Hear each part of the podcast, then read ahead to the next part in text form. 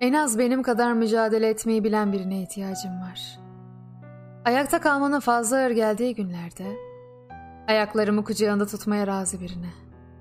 Gözlerimi kapatan ellere. Daha ben bile ne istediğimi bilmezken tam da ihtiyacım olanı veren birine. Konuşmasam bile beni anlayan. Şöyle diyordu sesi çalınmış biri. Ben hiç anlaşılmadım zaten.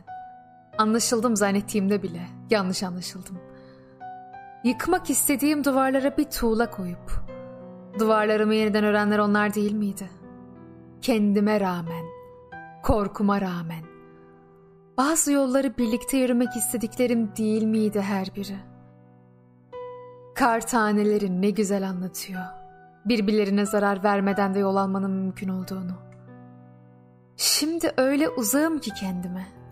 Şimdi öyle yorgunum ki. Şimdi öyle korkusuzum ki. Şimdi duvarlarımı yeniden öyle bir örüyorum ki.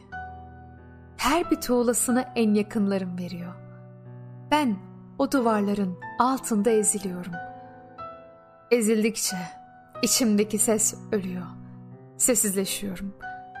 Sessizliğim de anlaşılmıyor. Bilmek beni büyütür. Bilmemek bana zarar verir.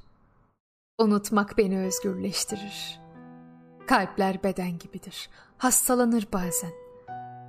Beden bu. Her şeyi yaşar ve atlatır.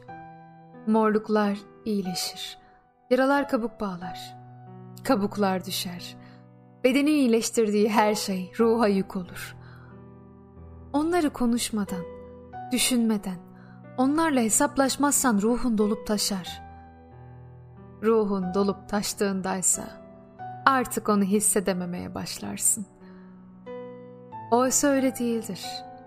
İçin o kadar doludur ki boş olduğunu sanırsın.